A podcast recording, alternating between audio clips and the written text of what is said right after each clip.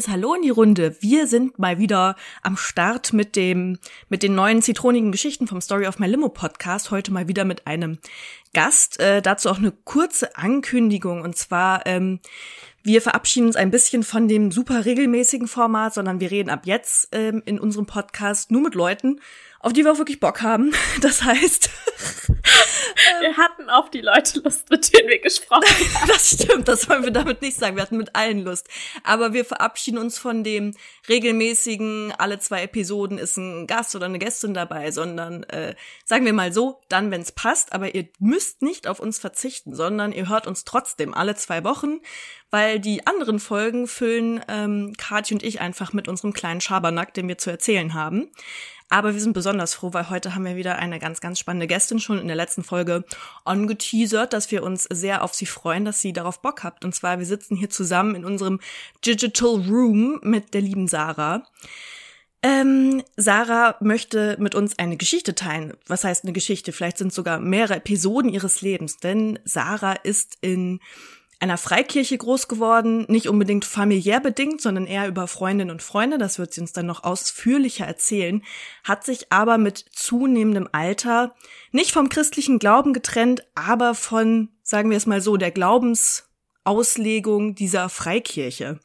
Und darüber möchten wir mit ihr sprechen, was das zum Beispiel mit ihrer Persönlichkeit zu tun hat, mit Freundschaften, mit Sexualität, mit Psychologie. Deswegen freuen wir uns, dass sie mit uns hier zusammen sitzt. Ich entschuldige mich auch jetzt schon bereits für meine Stimme. Ich hatte jetzt eine schöne fette Grippe oder habe sie immer noch. Deswegen ist meine Stimme, glaube ich, ein bisschen blasiert. Aber anyways, wir hoffen, dass Sarah heute viel mehr redet als Kathi und ich. Kathi ist nämlich auch krank. What up? Sarah, wir beginnen immer in unserer in unserer Episode, nicht Zitrone, mit der Frage nach deiner Alltagszitrone. Was ist dir in letzter Zeit Schittiges passiert? Hast du Bock, das mit uns zu teilen? Ja, sehr gerne. Ein herzliches Hallo auch von meiner Seite. Ich freue mich total, bei euch zu sein. Ich habe gestern schon zu Charlotte gesagt, wir haben gestern nochmal vorbereitend ein bisschen telefoniert und irgendwie fühle ich mich euch schon so verbunden und vertraut, weil ich euren Podcast immer höre und dann ist es schon so, als wenn ich ganz close mit euch bin. Oh, das ist schön. Best friends forever. Du bist auch seit Anfang an fast dabei, ne? Also, soweit ich mich erinnere. Ja, schon. Also, ja. Cool. Ja. Da freuen wir uns sehr drüber, wenn wir solche Geschichten hören. Wenn es nur ein paar da draußen gibt, die unsere Folgen hören, macht uns das glücklich. Ja, sehr. Ja, ich habe überlegt, welche Zitrone. Ich hatte so zwei mögliche Zitronen, die ich mit euch teilen kann. Die eine ist ein bisschen langweiliger, die andere ist verbunden mit einer kleinen peinlichen Aktion und ist vielleicht ein bisschen witziger. Und ich Was hält dich zurück, Sarah? Sag's uns. Du rollst uns jetzt hin, ob wir die langweilige Story wollen oder die pikante. Ist das eine echte Frage? Ich die langweilige nehmen. Ja, genau. Auf jeden Fall. Das ist mir aber sonst alles zu aufregend heute. Wir wollen natürlich die pikante dann hören. Natürlich die pikante. Ja. Ich habe ein bisschen gemerkt, dass mein prüdes Ich, der mir antrainierte Stock im Arsch, mich ein bisschen davon abgehalten hat. Aber ich finde, ich kann die ruhig erzählen. Genau. Sharing is caring. Also ich würde sagen, du wirst einigen Leuten damit einen Gefallen tun. Denn sie werden sich bestimmt in der Story wiedererkennen. Ja. Nun ja, also, Christmas is coming. Und ich habe mir gedacht, ich tue mir was Gutes und bestelle mir im Internet ein schönes neues Toy für mich und meinen Partner.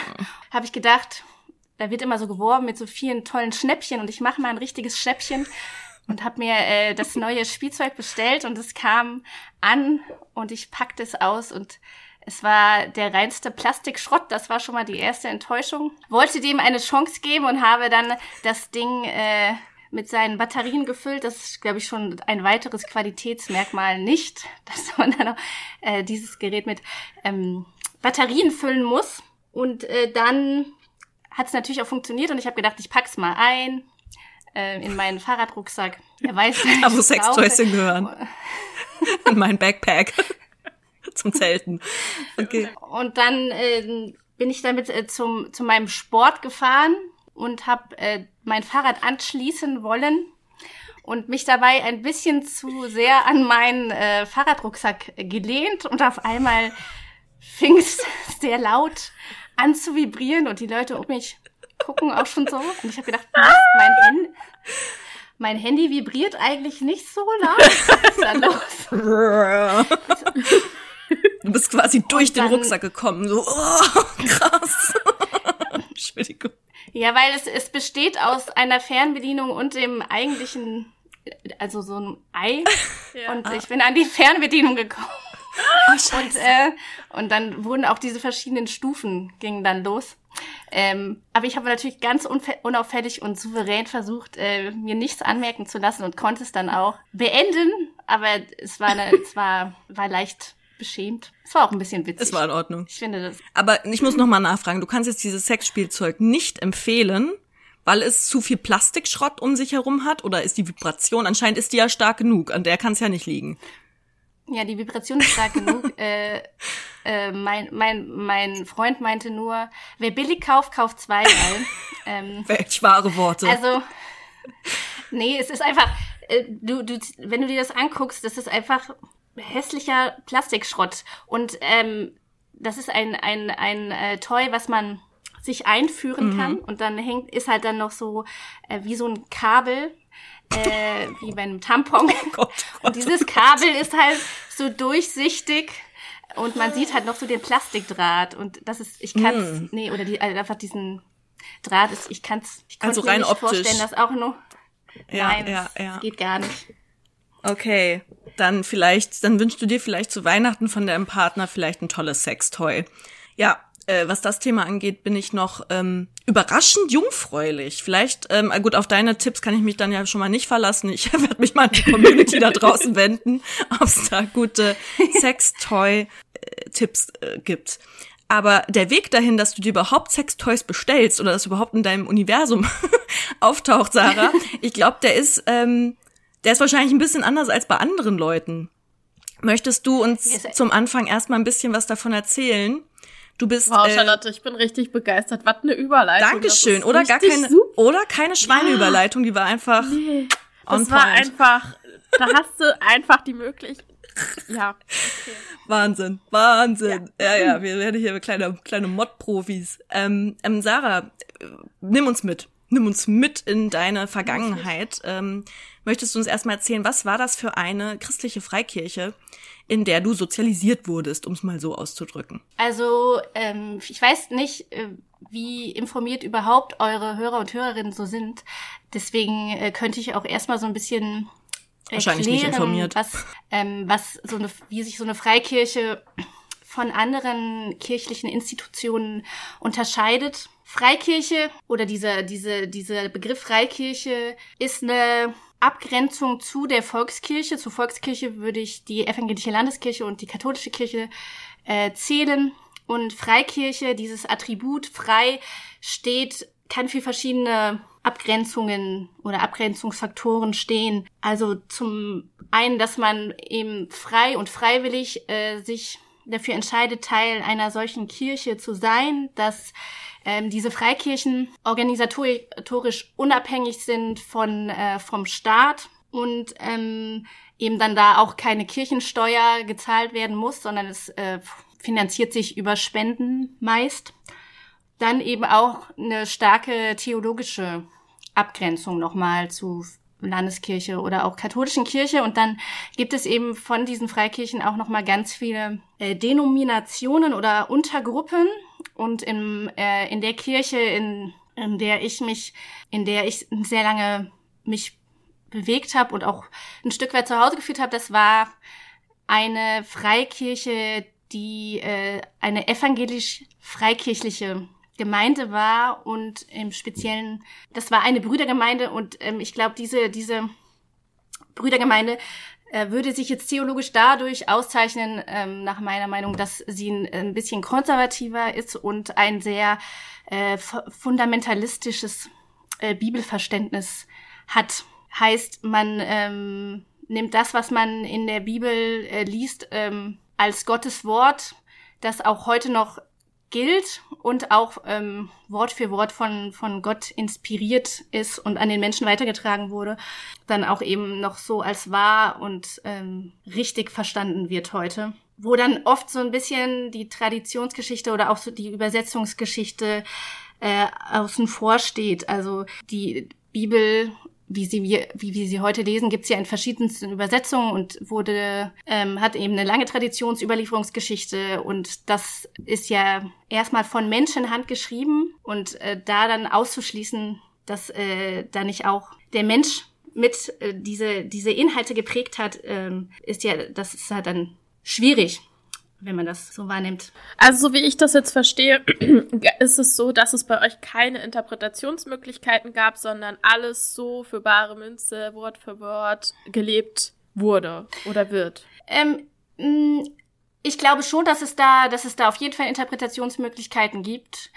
Ich glaube oft, ich habe eben manchmal erlebt, oder habe das dann im Laufe meiner Glaubenslaufbahn eben auch andere Ansätze erlebt, wo man auch sehr den historischen Kontext irgendwie mit einbezieht und eben nicht alles also zum Beispiel die Schöpfungsgeschichte jetzt nicht unbedingt davon ausgehen muss, dass die Welt in 7 Tagen erschaffen worden ist. Aber schon ein paar andere Gesetzmäßigkeiten, die in der Bibel ja mit überliefert werden, die dann schon eher wortwörtlicher übernommen werden. Darauf können wir im Detail nochmal eingehen. Mich würde aber eigentlich noch viel mehr interessieren. Es ist ja in deinem Fall nicht so, das weiß ich aus unserem Vorgespräch, dass du familiär da reingeführt wurdest, was ja sehr common ist. Also meistens ist das familiär bedingt, wo man in welchen religiösen Kontexten aufwächst. Bei dir war das ein bisschen anders. Wie hast du diese Brüderkirche, nennen wir sie jetzt einfach mal, wie hast du die kennengelernt? Also meine Eltern,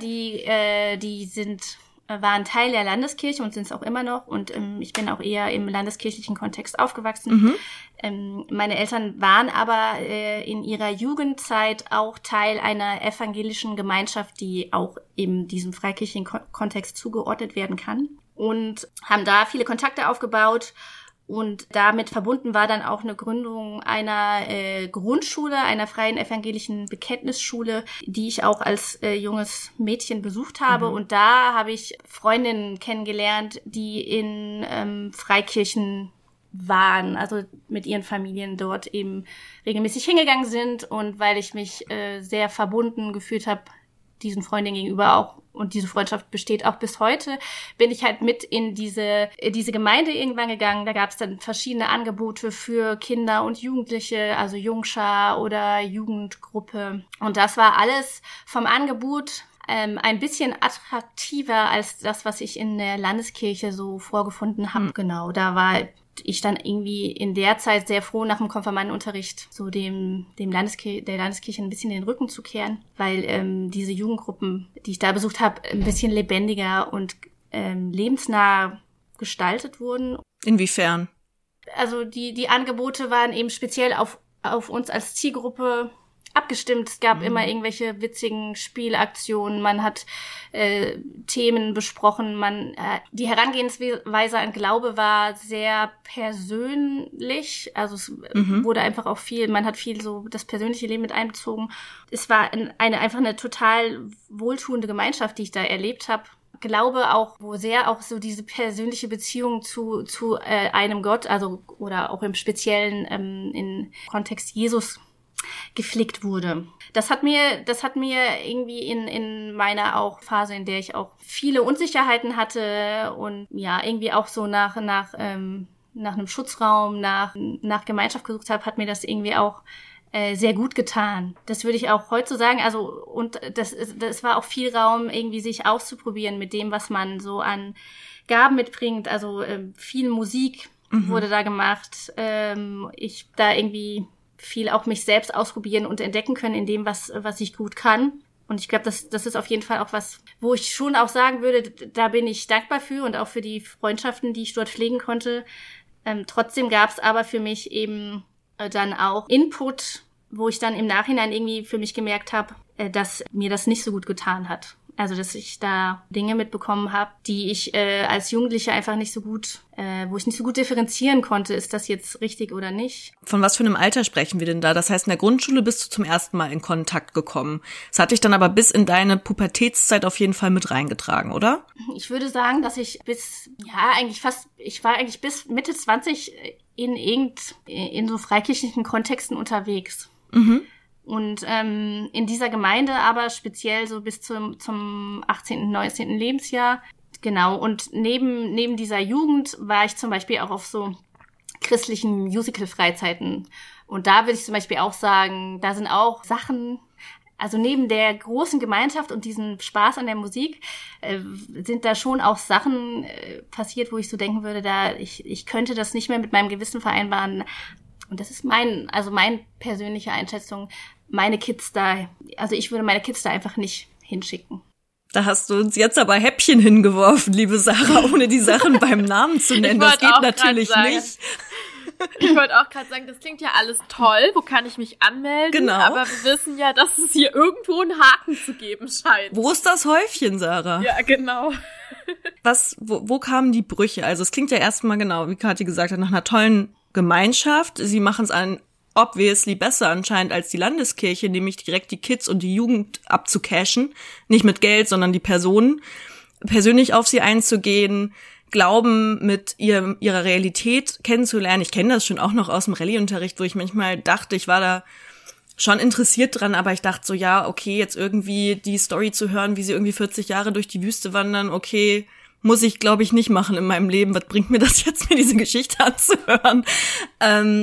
Das heißt, sie haben da anscheinend einen guten Transfer geschaffen zwischen Glaube, Gott, Jesus und den Nöten und Sehnsüchten von Jugendlichen. Aber wo würdest du sagen, sind Sachen für dich im Nachhinein nicht so gut gelaufen? Zum Beispiel diese Musical-Freizeit klingt ja erstmal richtig geil. Ja, ich glaube, was für mich schwierig ist, ist dieses dualistische Weltbild, was ich irgendwie da viel erlebt habe. Also, dass man so einteilt in Gut und Böse, Gott und der Teufel, Himmel, Hölle. Und es dann eben darum geht, sich auf jeden Fall immer in Richtung Gott zu bewegen, auf jeden Fall daran zu arbeiten, in den Himmel zu kommen. Und damit ja verbunden war dann eben auch so ein missionarischer Auftrag, den man mitbekommen hat, dass man eben auch Leute um sich herum, die noch nicht gläubig sind und die nicht es ist immer auch verbunden mit der Entscheidung, sich zu Jesus zu bekennen, weil es in der Bibel eine Bibelstelle gibt, wo Jesus irgendwie sagt, ich bin der Weg, die Wahrheit und das Leben, niemand kommt zum Vater, denn durch mich. Das heißt, ich muss eben klar dieses Bekenntnis einmal ausgesprochen haben, damit ich mich zu Gott zugehörig fühlen kann. Und diese Entscheidung muss klar getroffen werden von mir. Und das hat aber dazu geführt, dass ich, glaube ich, immer wieder diese Entscheidung getroffen habe. Also es gab zum Beispiel eben auf diesen Freizeiten gab es immer den Bekehrungsdonnerstag, wo man eben dann allen Teilnehmenden, es gab dann immer wie so kleine Andachten und da wurde dann eben eine Geschichte aus der Bibel erzählt und dann wurde eben dafür geworben oder dazu eingeladen, dass man eben sein Leben Gott anvertraut. Im Stillen? Oder was war daran jetzt das Problem? Das finde ich klingt jetzt erstmal wenig problematisch, wie du es erzählst. Was war daran problematisch? Naja, problematisch finde ich, dass es nur diesen einen Weg gibt. Ich auf jeden Fall dieses Bekenntnis ausgesprochen haben muss, um mich irgendwie zu Gott zugehörig zu fühlen. Und ich finde es halt schwierig, dass es oft auch verbunden ist mit einem gewissen Sündenverständnis. Also, dass ich eben ein Mensch bin, der immer wieder kleine Sünden begeht oder Schuld auf sich nimmt und dann eben diese Bekehrung braucht, um frei von dieser Sünde zu sein. Und eben auch irgendwann in den Himmel zu kommen. Also wir haben dann zum Beispiel in diesen Musical-Freizeiten hatten wir ein Musical, da ging es um die Rückkehr Jesu. Tatsache, dass dann irgendwann eben es so sein kann, dass Jesus, wenn die Endzeit beginnt, da gibt es eben ein Buch, das das so ein bisschen beschreibt, und dann kommt eben in diesem Musical Jesus wieder und ich habe eine der Personen gespielt, die nicht entrückt wurde, also die zurückgeblieben ist. Und ich weiß noch, dass ich so innerlich für mich gebetet habe, Gott, ich möchte nie ich möchte nie zurückbleiben, ich möchte irgendwie immer so nah an dir bleiben, dass ich diese Worte nie aussprechen muss. Und damit verbunden wurde uns eben auch gesagt, ihr müsst auf jeden Fall, ihr dürft keine halben Christen sein, weil wenn Jesus wiederkommt und ihr irgendwie, in einer Beziehung mit einem Nichtchristen lebt oder in die Disco geht oder was auch immer, dann steht ihr in der Gefahr, nicht mit erdrückt zu werden oder was auch immer. Und ich glaube, das hat immer so einen Druck aufgebaut. Ich wollte gerade auch sagen, das klingt nach wahnsinnig viel Druck. Wie sah denn dein Alltag aus oder ein Alltag für dich aus, der möglichst sündenfrei war, damit du dann eben in den Himmel kommen konntest? Naja, den gibt's nicht. Also ich glaube, das ist ja das Ding, dass man ist immer wieder damit konfrontiert, dass man ist ja man ist Mensch und es gehört dazu, dass diese Zerbrechlichkeit des Lebens gehört dazu. Ich glaube, das habe ich auch immer wieder für mich erkannt. Es war dann immer wieder einfach ich glaube, dass der Alltag war eher dadurch geprägt, dass ich mich immer wieder versucht habe, Gott anzunähern und Gott halt viel in mein Leben mit einzubeziehen. Aber aber zum Beispiel die Sachen, die du jetzt als Beispiele aufgezählt hast, beispielsweise nicht mit einem Nichtchristen zusammen zu sein oder in die Disco zu gehen, etc. An welche Dinge hast du gemieden, um eben nah bei Gott zu sein? Das interessiert mich. Also ich würde halt auf jeden Fall sagen, dass diese Askese, also diese Vorstellung, dass Sex in den Rahmen von Ehe gehört, das habe ich sehr, sehr lange gepflegt. Und das ist wirklich auch mit einer Sache, die ich sagen würde, die mir nicht gut getan hat. Also ich verstehe die Idee dahinter, dass man eben auch da sagt, Sexualität gehört in einen Rahmen, der dir Sicherheit verleiht, der dir einen gewissen Schutzraum gibt. Aber es hat halt eben auch dazu geführt, dass ich als jugendliche Person überhaupt keinen Bezug zu Sexualität hatte, er war, glaube ich, immer auch mit einem gewissen Schamgefühl behaftet oder so dieser Frage, darf ich das oder darf ich das nicht, würde ich auch sagen, dass ich dadurch, dass ich dann auch nicht so den Zugang zu Sexualität hatte, auch gar keinen Bezug zu mir und meinem Körper hatte. Also dass irgendwie auch mein Struggle, den ich als Teenie mit meinem Körper hatte, schon auch ein Stück weit mit verstärkt hat. Natürlich hat es auch, also es hat mich auch irgendwie, es hat mir eine Art von Sicherheit gegeben, weil ich eben dann auch nicht mithalten musste, jetzt wie im schulischen Kontext, da erste Beziehungen, erste sexuelle Erfahrungen gemacht wurden, da war ja klar, da muss ich nicht mithalten. Trotzdem würde ich dann zum Beispiel auch sagen, dass ich natürlich dann gar nicht, also zum Beispiel so Themen wie Selbstbefriedigung oder so, das gab's, das hat nicht existiert. Vor allem nicht für Frauen, also so, und über Selbstbefriedigung, was die männlich gelesenen Personen betrifft, wurde viel geredet und dann oft auch verbunden mit Pornografie. Wurden sie irgendwie ja in den Kontext von Sünde gestellt und nicht mit den richtigen, also weiß ich nicht, die feministischen Pornos sind schon cool, ist wahrscheinlich nicht passiert, oder? Ja, also ich glaube, da kommt auch so ein bisschen dieses oft Schwarz-Weiß-Denken durch, also dieses dualistische, es gibt halt kein Dazwischenes.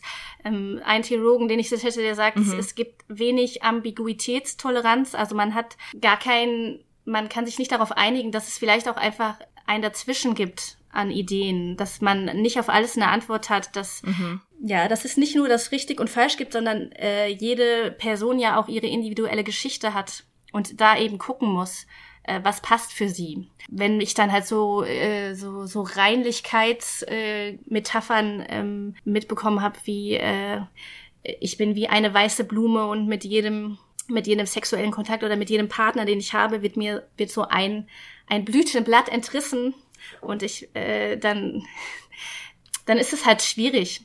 Also und ich glaube eben vor allem diese Reinlichkeitsidee ist halt vor allem irgendwie auch ein Ding, was so speziell für Frauen erwartet wurde. Ist ja auch leider gar nicht so, also dass wir uns versuchen, von dieser Metapher langsam etwas zu lösen, ist ja auch noch gar nicht so alt. Also das ist jetzt tragisch, dass das in dieser Freikirche anscheinend nach wie vor irgendwie jungen Frauen so weiter beigebracht wird. Aber ich glaube, für meine Großeltern, die jetzt, ich sag mal, in den normalen Volkskirchen groß geworden sind, war das, glaube ich, genau das gleiche Thema. Auch da warst du eine Hure, wenn du halt außerhalb von einer Ehe gevögelt hast, so. Deswegen ist es ja interessant, dass sie bestimmte, ich sag mal, eher so antiquierte, kulturelle Traditionen einfach weitertragen. Ich meine, die katholische Kirche im Grunde genommen ja auch, brauchen wir uns nichts vormachen, und auch in bestimmten volkskirchlichen, evangelischen Kreisen auch. Ja, wo sich dann alle freuen, so, ey, übrigens, wir trauen jetzt auch homosexuelle Paare, wo ich so denke, ja, geil, es ist 2022, you're welcome. Du hast das aber als kritisch ab irgendeinem Zeitpunkt empfunden, oder warst du nicht auch froh darüber, dass du diesen Rahmen hast, weil du hast zumindest eine Rolle bekommen, oder? Du wusstest zumindest, was richtig und was falsch ist, womit ja viele Teenager oder auch so im Heranwachsen, auch noch bis Mitte 20 locker, habe ich zumindest extrem viel damit gestruggelt, was ist jetzt irgendwie okay, womit stoße ich aber auch an, ich verhalte mich so und so, krieg dafür aber halt auch sozusagen, nicht nur wird mir dafür der Rücken gestärkt, sondern ich krieg halt auch negative Reaktionen auf mein Verhalten. Und in der Gemeinschaft war das ja, sage ich mal, an bestimmten Stellen sich so zu verhalten, dann kriegst du halt ein Sternchen ins Heft, aber andere Verhalten wurden halt abgestraft. Das ist ja gut und schlecht gleichzeitig. Aber warum fandest du es irgendwann schlecht? Ich muss tatsächlich sagen, dass ich das in der Zeit, in der ich da war, gar nicht so als schlecht empfunden habe. Da habe ich es, glaube ich, sogar als sehr richtig empfunden. Also da hat mir das auch viel, es hat mir da sehr viel, ich habe mich da sehr bestätigt drin gefühlt und hatte da auch, habe mich gut drin wiederfinden können, und das war auch mir und meiner, also ich glaube auch für mich und diese unsichere Person, die ich damals war, hat sich das auch richtig angefühlt. Ich habe halt dann mit der Zeit gemerkt, dass dieses Konzept für mich nicht funktioniert hat, weil es war ja damit verbunden, dass ich dann, also ich musste diese Askese ja pflegen, bis ich eine Person kennengelernt habe, einen Partner kennengelernt habe, den ich heirate. Das ist halt nicht passiert. Also ich hatte eine Beziehung in meiner Jugend, da bin ich auch sehr verknallt und glücklich reingestartet und habe natürlich auch irgendwie so diese Idee im Kopf gehabt, Gott ist ja auch immer mit dabei. Also Gott hat uns auch irgendwie zusammengeführt. Also das ist sowieso, glaube ich, so dieses Ding, alles, was im Leben passiert, ist irgendwie gebunden an eben diese göttliche Instanz. Alle Entscheidungen, die ich treffe, werden immer vorher auch irgendwie mit Gott abgeklärt. Wenn ich jetzt negative Entscheidungen in meinem Leben treffe, dann ist vielleicht der Teufel ein bisschen zu präsent in mir. Und ich glaube, das ist sowas, was ich denke, dass mir viel auch so eine Mündigkeit genommen hat. Also ich musste nicht selber entscheiden. Ich konnte mich immer irgendwie an diese dritte Instanz mitwenden. Aber es hat halt auch dafür gesorgt, dass ich dann, als diese Beziehung auseinandergegangen ist, nicht nur in einer tiefen Lebenskrise war, sondern auch in einer tiefen Glaubenskrise, weil ich halt gedacht habe, Mensch, ich habe gedacht, Gott hat mich und diese Person doch füreinander bestimmt. Und jetzt wird diese zwischenmenschliche Entscheidung getroffen, dass es doch nicht passt von meinem Gegenüber aus. Und das ist ja auch völlig okay. Und das war auch super richtig. Aber für mich ist dann halt eine totale Welt zusammengebrochen. Und ich habe das gar nicht auf diese zwischenmenschliche Ebene begrenzen können. Bis dann mein Patenonkel, der, glaube ich, auch für mich in all den Jahren ein total gutes Korrektiv war, was diese Glaubensdinge betrifft, mir auch gesagt hat, Sarah, Mann, dieses Beziehungsaus, das ist ein rein zwischenmenschliches Ding. Da hat erstmal Gott gar nichts mit zu tun. Das so für mich zu erkennen, das war schon auch hart. Und natürlich ist diese romantische Vorstellung, die war noch lange in mir präsent. Ist ja auch irgendwie eine schöne Vorstellung, und ich finde auch, das muss ja auch nicht verbunden sein mit irgendeinem Glauben. Das haben wir ja genauso auch in unseren Medien, dieses Konzept der romantischen Liebe, und das Schicksal bestimmt irgendwie zwei Menschen füreinander, und dann kommt dein Typ, Flash, Boom, Bang, und alles ist super und bleibt auch immer super. Und so ist es ja nicht. Und ich glaube, ich habe gegen Ende halt gemerkt, okay, ich warte jetzt irgendwie mein Leben lang, ich lerne Männer kennen, die mit mir meinen Glauben teilen, aber die finden mich nicht cool genug. Und es wurde ja dann teilweise auch einfach immer ein Stück weit mitgedatet mit dem, im Hinblick darauf, ich will diese Frau oder ich will diesen Mann ja auch irgendwann heiraten. Also hatte man natürlich auch Pressure und auch eine gute Idealvorstellung. Also ich habe tatsächlich auch in den Jahren, in denen ich Single war, viel Zeit daran verschwendet, mir zu überlegen, wie mein Mann, wie mein Partner auszusehen hat und wie auch ich eine gute Frau sein kann, und habe auch immer gedacht, ich werde heiraten und Kinder kriegen, und merke jetzt zum Beispiel, dass heute gar nicht mehr funktioniert. Ich will es gar nicht. Aber dieses Ideal steckt halt irgendwie noch tief in mir. Und dann bin ich irgendwann nach Kassel gekommen und war dann auf einmal auch mit anderen Weltbildern konfrontiert und habe dann halt gemerkt, das, was ich jetzt hier so lange gepflegt habe, das fühlt sich nicht mehr richtig an. In deinem Ort davor sozusagen. Also du hast du bist weggezogen von dem Ort, wo du sozusagen mit dieser Sozialisierung die ganze Zeit sehr stark verbunden warst, und bist dann in einen neuen Ort gezogen, nach Kassel. War das Absicht? Bist du absichtlich daraus ausgebrochen oder war das Zufall? Nee, es war schon auch eine bewusste Entscheidung. Also ich habe, bevor ich nach Kassel gekommen bin, in einem eher ländlichen Raum gewohnt, war da Teil von einer Lebensgemeinschaft, und auch in meiner Kindheit bin ich aufgewachsen in einem eher ländlichen Raum. Ich glaube, das muss man schon auch mit dazu sagen, dass eine freie Kirche im ländlichen Raum war. Mhm. Ja, ich habe halt für mich gemerkt, also so diese Entscheidung nach Kassel zu ziehen, war auch zum Beispiel damit verbunden, dass ich umgeben war mit vielen jungen Familien, die eben Themen hatten, die eben auch spezifisch sind für diese Lebensphase. Also wie kann ich mein Kind gut aufziehen und dem irgendwie ein gutes Leben geben, und wie kann ich irgendwie auch ein Zuhause schaffen, in dem ich mich wohlfühle. Und ich habe aber in diesem ländlichen Raum als Single nicht diese Themen gehabt und dann auch gemerkt, ich brauche was anderes. Und ich brauche auch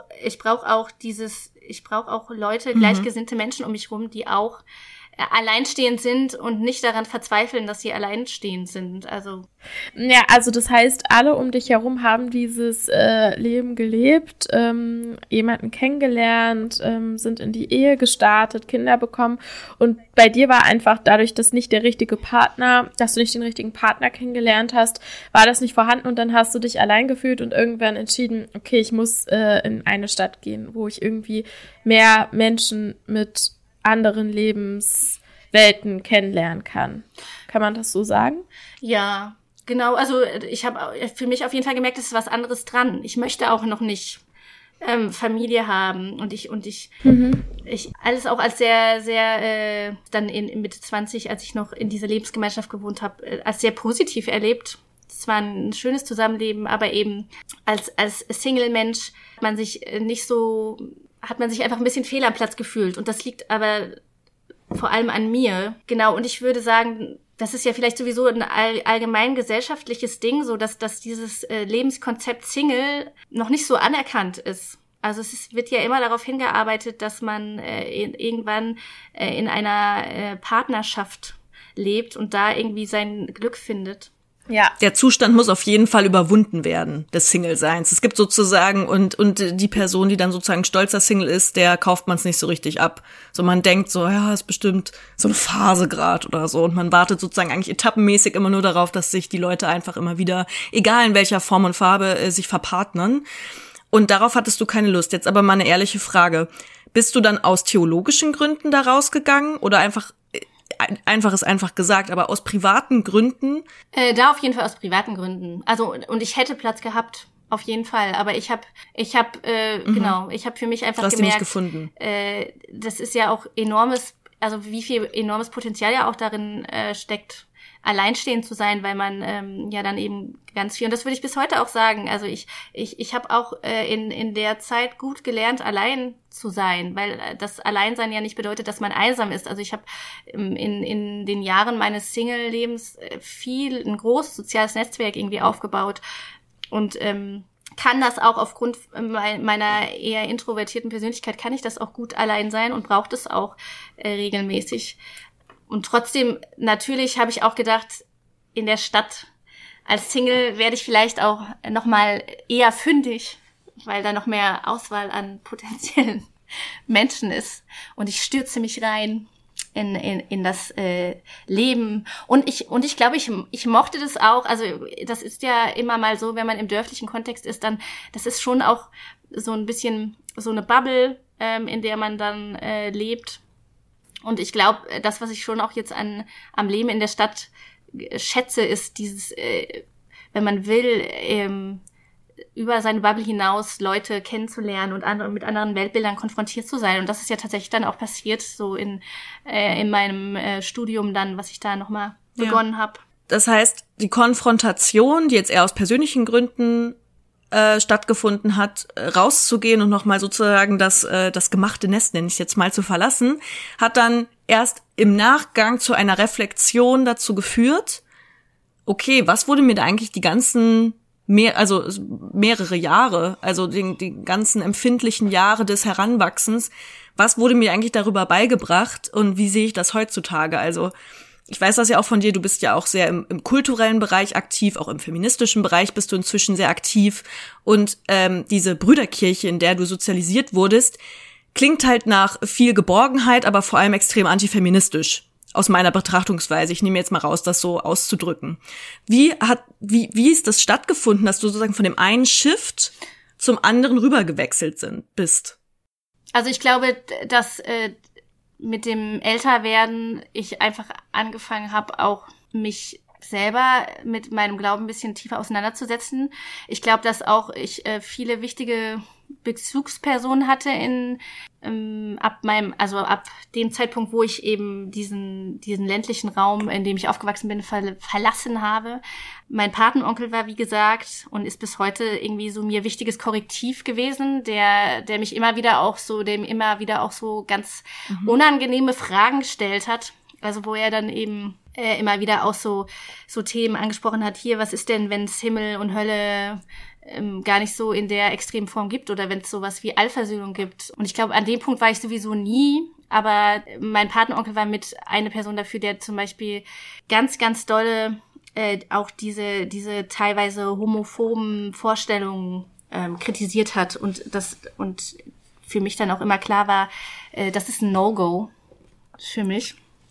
Also gewisse Menschengruppen aus dem gemeindlichen Kontext auszuschließen. Also im Nachhinein, in der Konfrontation mit anderen Gläubigen, die andere Vorstellungen haben. Und dann habe ich eben auch eine theologische Ausbildung begonnen, die 3 Jahre ging und kombiniert war mit einer sozialpädagogischen Ausbildung. Und da, finde ich, wurde mir auch ein mit theologisches, sehr offenes Konzept präsentiert, wo es viel darum ging, dass ich mich mit theologischen Themen auseinandersetze, aber es nicht darum geht, dass ich mit Antworten aus dieser Ausbildung herausgehe, sondern eher mit vielen Fragen und da eben wirklich auch so, ja, mit eine Weite und auch eine eigene Meinung sehr stark forciert wurde, dass ich eben eine eigene Theologie entwickle. Und dann eben, würde ich sagen, nachdem ich dann nach meiner Ausbildung eine Zeit lang berufstätig war und in dieser Lebensgemeinschaft gelebt habe und dann nach Kassel gekommen bin, in Kassel dann auf jeden Fall der universitäre Kontext und Menschen, die ich da getroffen habe. Also ich glaube, andere Menschen, der Dialog mit anderen Menschen und anderen Weltbildern und eben auch so in die Reflexion gehen und auch merken, was auf einmal auch an Emotionen in mir hochgekommen ist, vor allem später dann, als ich dann gemerkt habe, so dieses asketische Konzept funktioniert nicht für mich. Also es war ja dann auch hart mit einem Gefühl verbunden, ich bin falsch, also ich bin irgendwie gescheitert. Es liegt an mir, dass ich jetzt immer noch Ende 20 alleinstehend bin und noch keinen Partner für mich. Ja, mich da immer irgendwie falsch gefühlt habe. Und dann auch jetzt super stark gemerkt habe, dass in meiner Zeit in Kassel ich dann auf einmal mit anderen Weltbildern und Leuten konfrontiert war, die ganz anders und sehr offen ihre Beziehungsleben und ihre Sexualität pflegen. Da kann ich nicht mithalten. Ich habe aber auch gemerkt, ich habe mich irgendwann dann bewusst entschieden, eben dass ich nicht mehr so asketisch leben möchte, sondern dass ich auch Menschen kennenlernen will und wenn ich Bock habe, mit irgendwem rumzuknutschen, dann möchte ich dem nachgehen. Muss man das ja erstmal überwinden von dieser langen asketischen Phase das hinter sich zu lassen, das ist ja mit super vielen Ängsten und auch immer noch einem immer wieder aufkommenden Schamgefühl verbunden gewesen. Ja, wenn in deinem Hinterkopf die ganze Zeit es so schreit, so, das ist Sünde, du machst hier was eigentlich dich sozusagen von Gott entfernt und nicht ihm näher bringt. Ja, und es wurde ja eher auch so verkauft, es tut mir halt nicht gut. Also es tut mir nicht gut, mich auf Personen einzulassen, ohne zu wissen, dass ich mit denen mein Leben lang verbringe. Also es braucht diesen vertrauten Rahmen, damit du dich sicher fühlen kannst.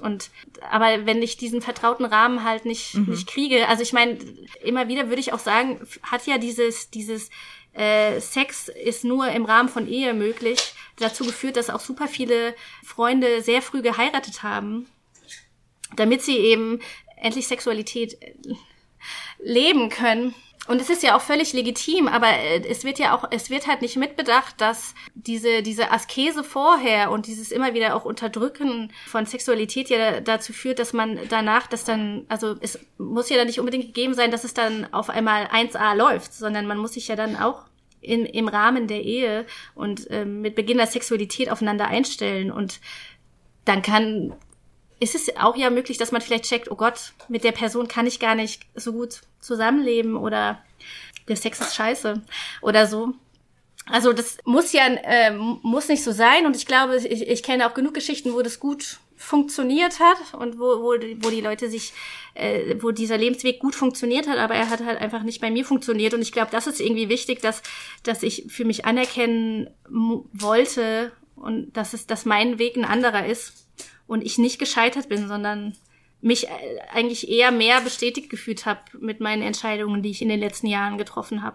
Ich wollte das nochmal kurz für die Hörerschaft so ein bisschen zusammenziehen, wenn ich das jetzt in meinen Worten, wenn ich das richtig verstanden habe. Das heißt, diese Gemeinschaft in der Brüderkirche, die hat natürlich einerseits einen Rahmen geboten und Schutz geboten und hat vorgegeben, was ist richtig, was ist falsch, was aber automatisch auch dazu geführt hat, sie hat eben sich sozusagen nicht nur eingerahmt, sondern alle Leute, die in den Rahmen nicht reingepasst haben, fallen ja dadurch automatisch raus, wenn ich das richtig verstehe. Das heißt sozusagen, in deren christlicher Vorstellung gibt es zum Beispiel keinen Raum für Singlefrauen. Naja, sie sind dann schon auch auf jeden Fall Teil der Gemeinschaft.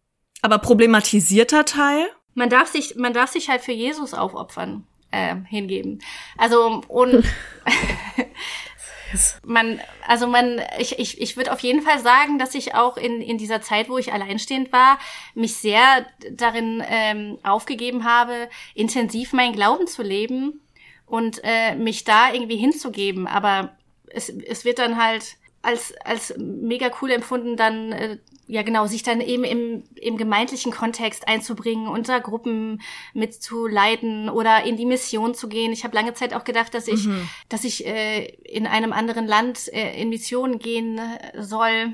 Und das ist auch zum Beispiel was super Befreiendes, dass ich mich nicht mehr dazu berufen fühle und auch unter Druck gesetzt fühle, ich muss andere Leute bekehren. Das hat sich eigentlich immer in der ganzen Zeit nicht gut angefühlt. Also weil ich finde es ich habe selber als grenzüberschreitend und ich finde es als unheimlich grenzüberschreitend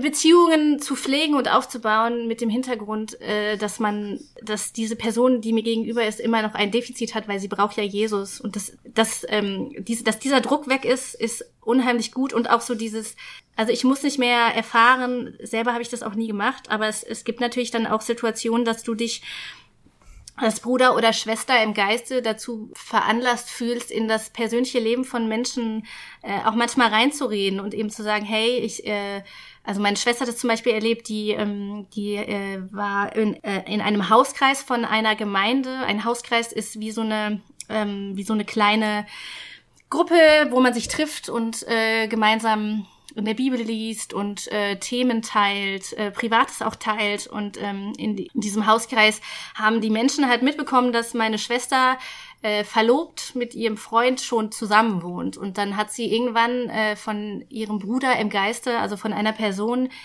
die mit in diesem Hauskreis war und die, ja, ich glaube, die kannten sich jetzt vielleicht knapp einen Monat und dann hat er es aber für richtig ersehen, ihr eine E-Mail zu schicken und zu sagen, hey, als Bruder im Geiste muss ich dich darauf aufmerksam machen, dass du in Sünde lebst, weil du eben mit deinem Verlobten zusammenlebst und das ist nicht richtig. Und das sind für mich so Sachen, da merke ich halt, da werde ich sehr wütend, weil diese Person kennt meine Schwester nicht und die hat es einen Scheiß zu interessieren, was meine Schwester in ihrem Privatleben macht. Ja. Aber sie sind doch Geschwister im Geiste. Was ich noch fragen wollte, du hast es vorhin kurz angeteasert, beispielsweise homophobe Einstellungen deiner damaligen Gemeinschaft, damit verbunden die Freundschaften, die du ja, wie du am Anfang gesagt hast, auch noch pflegst. Wie gehst du denn damit um, dass da eure Ansichten vermutlich aufeinander prallen? Das finde ich ein spannendes Thema. Also ich würde sagen, dass die Freundschaften, die ich da noch pflege, dass die, mit denen ich wirklich befreundet sind, dass die nicht so denken. Dass die auch teilweise so Abgrenzungs- Abgrenzung, mir fällt gerade kein anderes Wort ein. Also die haben auch ihre Geschichte, dass sie teilweise nicht mehr in diesem Kontext unterwegs sind oder sich für auch von gewissen Ideen irgendwie abgegrenzt haben. Also ich glaube, es sind nur noch sehr wenige Personen auch noch in dieser Gemeinde. Also für mich war zum Beispiel, also ich habe irgendwann mitbekommen, dass es in diese Gemeinde gehört, neben vielen anderen Gemeinden, die auch sich Brüderkirche oder Baptisten nennen oder eben zu diesem evangelisch-freikirchlichen Gemeindeverband hören. Die sind alle in so einem Verband und in diesem Verband wurde entschieden, dass man sich ein bisschen öffnet der Idee, dass eben auch Personen, die homosexuell sind, Teil der Gemeinde sein dürfen und auch mitarbeiten dürfen. Und ich weiß, dass in der Gemeinde, zu der ich damals gegangen bin, dass die das ganz schlimm fanden und da dann auch eben, dass sich da so eine Kerngruppe da einen offenen Brief geschrieben hat, wo man unterschreiben konnte, das dagegen vorzugehen. Und da war für mich, glaube ich, da war für mich ganz klar der Punkt, dass ich gesagt habe, für mich gibt's keinen Weg zurück mehr in diese Gemeinde. Also weil das für mich einfach ein totales No-Go ist. Es gab immer wieder mit Personen, die dieser Meinung auch sind, so offene Diskussionen. Es wird ja auch oft einfach gesagt, es wird halt oft so argumentiert, wir lieben alle Menschen und wir lieben ja auch, wir sind offen und wertschätzend der Person gegenüber, aber nicht dem gegenüber, was diese Person tut. Und das ist für mich, glaube ich, auch eben das finde ich hochproblematisch auch, dass Sünden kategorisiert werden. Also dass eben oft so die Sünde der Homosexualität, die Sünde von Sex vor der Ehe, dass die oft höher steht oder genau eben schlimmer ist als andere Sünden. Also keine Ahnung, Menschen, wir alle beuten mit unserem Konsum Menschen aus und betreiben irgendwie eine Form von Neokolonialismus. Und das ist aber, das wird überhaupt nicht gesehen, da wird nicht drüber geredet. Aber wenn eine Person irgendwie offensichtlich mit ihrem Freund zusammenwohnt und in der Gemeinde mitgearbeitet hat, dann hätte es halt sein können, oder dass man eben angesprochen wird und dann einem nahegelegt wird, das doch zu unterlassen oder dann eben nicht mehr mitarbeiten zu können. Und ich meine, das ist dadurch, dass diese Freikirchen ja eben auch nicht nicht gebunden sind an, es ist ja ihre eigene religiöse Gemeinschaft, da herrschen eigene Regeln. Dann ist es auch irgendwie so ein juristisch freier Raum auch so ein bisschen. Also gut, sie müssen sich natürlich an unser Grundgesetz halten, ne? Also da sind sie ja nicht frei von. Ja. Ja, ich glaube, vielleicht machen sie es trotzdem einfach so, wie sie wollen. Nee, aber das ist ja wirklich Tatsache ein großer Streit. Also ja zum Beispiel auch mit der katholischen Kirche oder der Vatikan ist ja irgendwie selbstgeführt ein eigenes Land mit seinen eigenen Regeln. Was immer wieder aber eben in andere Staatengemeinschaften sozusagen reingreift und das Ganze ja dadurch hochproblematisch macht, weil man ja zum Beispiel jemanden nicht aufgrund seiner sexuellen Orientierung diskriminieren darf, zumindest laut unseres Grundgesetzes nicht. Genau, und es passiert eben, da habe ich nämlich letztens einen sehr guten Podcast zu gehört, den ich sowieso auch empfehlen könnte, wenn man mehr Bock hat, noch so diese theologischen Hintergründe ein bisschen besser zu verstehen. Shownotes. Karte und Gebiet heißt der. Und da wurde in der letzten Folge eben darüber geredet, dass es juristisch tatsächlich eine Grauzone ist. Also es ist im Grundgesetz festgeschrieben, dass man aufgrund seiner Sexualität, seines Geschlechts, seines Migrationshintergrunds, seiner Religion nicht diskriminiert werden darf, aber eben der Staat ist sozusagen dafür verantwortlich, dass dieses Grundgesetz umgesetzt wird, und im privaten Raum ist man, wenn ich das richtig verstanden habe, ist man dann eben unabhängig davon, und diese religiösen Gemeinschaften, wenn die jemanden einstellen über den Staat, dann wiederum dürfte man nicht diskriminieren. Ah. Aber und das sind sie ja nicht, weil sie sich ja von Spenden sozusagen finanzieren. Verstehe ich das richtig? Ja, genau. Also und deswegen sind sie sozusagen frei und können ihre eigenen Gesetze machen. Genau. Also in dem Fall jetzt diese eine Kirche ist. Ich glaube, dass dann irgendwie nochmal wichtig ist. Es gibt so viele verschiedene Formen der Freikirche. Man muss immer gucken, dass man es jetzt nicht alles pauschalisiert. Okay, aber dann stelle ich dir trotzdem jetzt noch eine blasphemische Frage. Bist du gegen Freikirchen? Also gegen das Konzept der Freikirche? Weil was ich zum Beispiel noch darüber weiß, ist, dass wenn man jetzt zum Beispiel vom Staat als Pfarrerin oder Pfarrer der evangelischen Volkskirche angestellt ist, muss man sich ja einer gewissen Ausbildung unterziehen. Man muss Theologie studieren, das dauert so in der Regel 7 Jahre. Daraufhin macht man noch ein Referendariat. Das nennt sich Vikariat, das dauert nochmal 2 Jahre. Das heißt, du musst mindestens 9 Jahre ausgebildet werden. Und da kommst du an historisch-kritische Auslegung und diesen ganzen Themen, die wir am Anfang von dieser Folge hatten, da kommst du überhaupt nicht drum rum. Du musst das tun. Wie du das dann hinterher in deiner Gemeinde lebst, ist nochmal eine ganz andere Frage. Aber die Ausbildung, es gibt sozusagen eine Qualitätssicherung, ein Stück weit, in dieser theologischen Ausbildung. Gibt es in der Freikirche nicht, wenn ich das richtig verstanden habe. Du musst nicht Theologie studiert haben, sonst was. Ich weiß nicht, wie man sozusagen dann an den Posten kommt, dass ich mich jetzt hier hinstellen kann und predigen darf, was ich sozusagen in der Bibel finde, was da richtig ist und was falsch. Aber diese Qualitätssicherung findet nicht statt. Was ich persönlich hochproblematisch finde. Ein bisschen vergleichbar mit Kathi, wir hatten es doch mal in einer Folge mit diesen Coaching-Sachen. Jeder kann sich Coach nennen, wenn man sich halt irgendwie eine Website aufbaut. Aber was sozusagen für eine Qualität dahinter steckt, ist sozusagen nicht gesichert. Zum Beispiel bei therapeutischen Coachings finde ich das hochproblematisch. Also genau das nur mal ganz kurz. Ich habe auch schon einen Menschen kennengelernt, der auch in einer Stadt im Osten eine Freikirche gründen wollte und das dann auch schlussendlich getan hat. Und der hatte halt eigentlich null Background, außer dass er halt selbst gläubig war und ihm da halt ein paar Dinge nicht gepasst haben.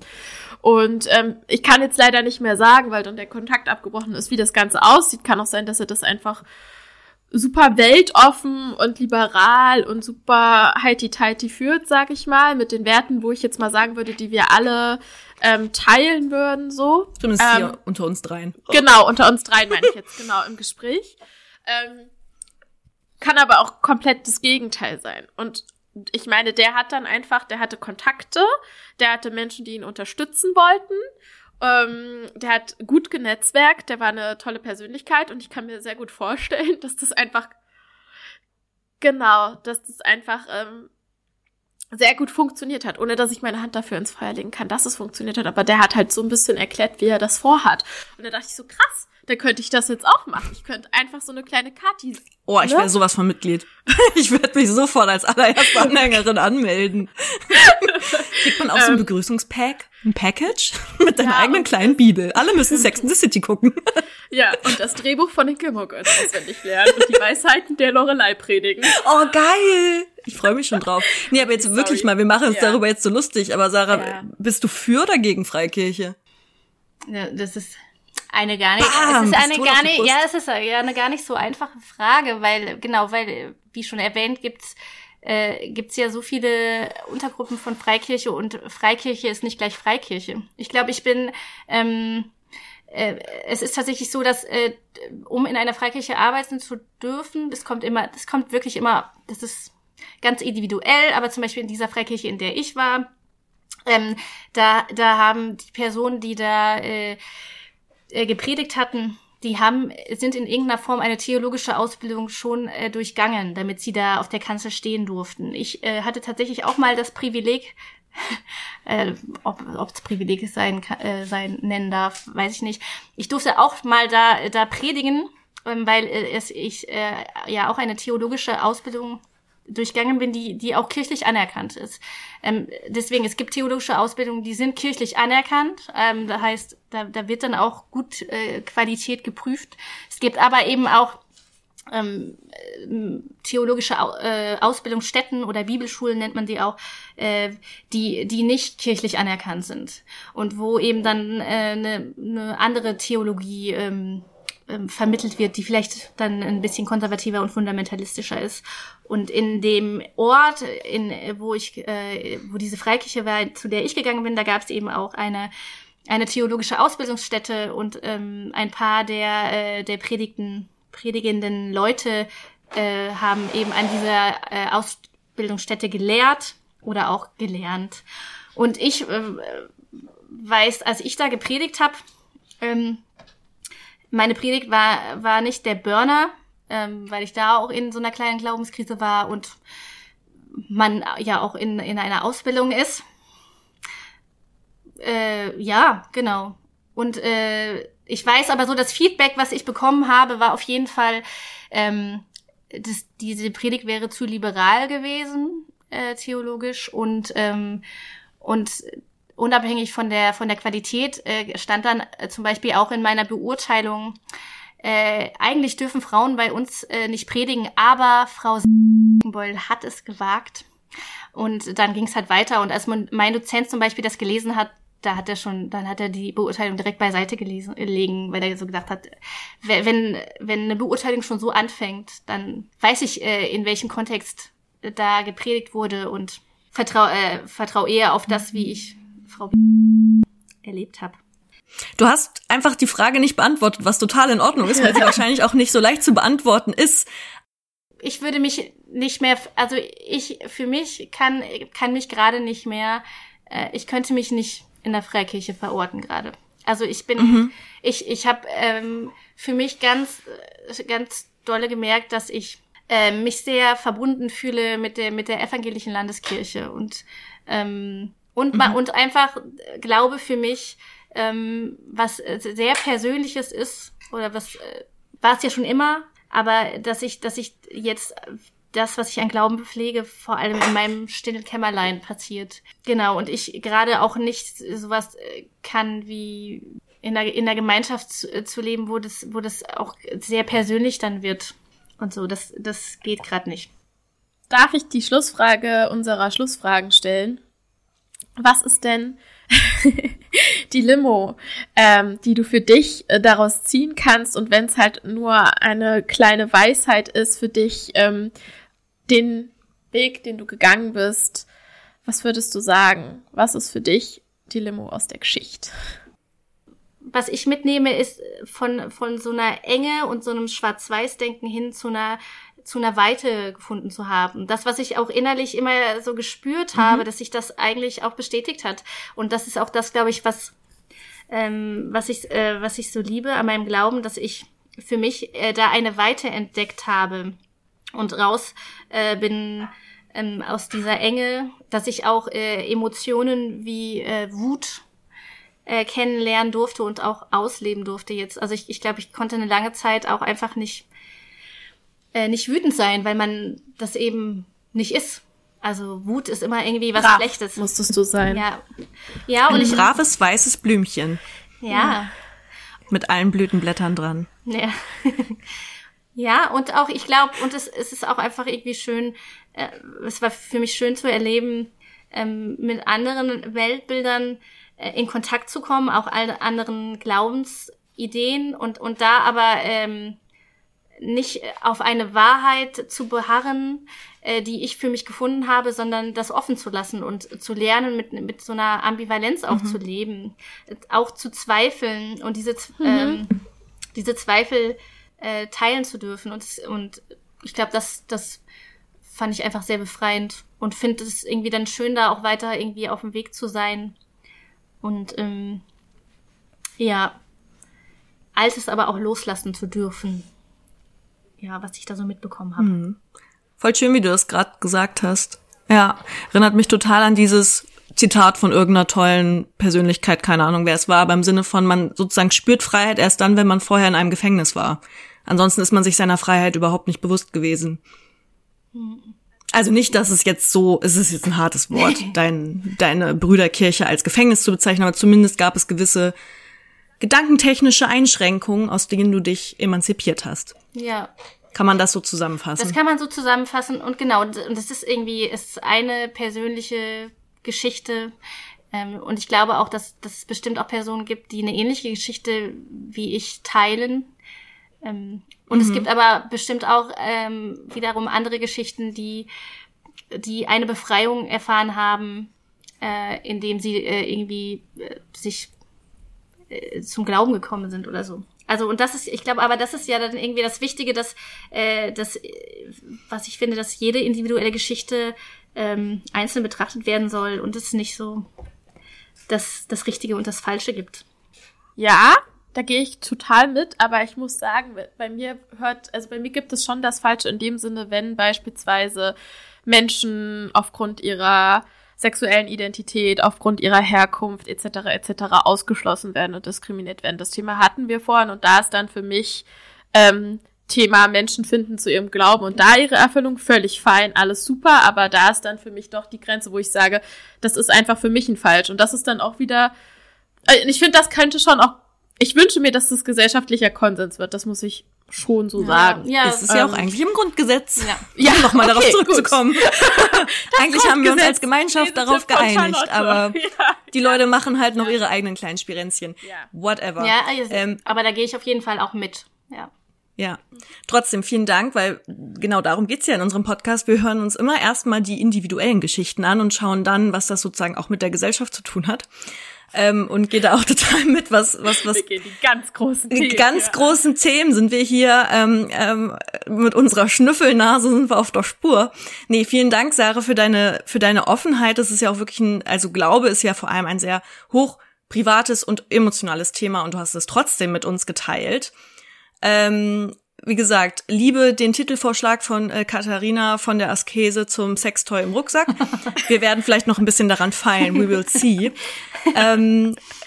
Vielen Dank. Ich würde sagen, Das war eine große Zitrone, Limonade, whatever, die wir hier heute gepresst haben mit dir als unserer Gästin. Vielen, vielen Dank und ich freue mich auf die nächsten spannenden Folgen und diese hier erscheint auch schon in wenigen Tagen, deswegen ich bin ganz heiß darauf, sie gleich zu schneiden. Juhu. Jo, dann bis zum nächsten Mal. Vielen Dank, Sarah, auch. Ich kann mich den Worten von Charlotte nur anschließen. Und jetzt werde ich hier noch weiter dem Schnee zuschauen, wie er fällt, denn in Berlin ist Schneefall. Oh Gott, Berlin ist crazy, Mann. Ja, es ist eine sehr große Gemütlichkeit vorhanden. Okay, ja. Tschüss.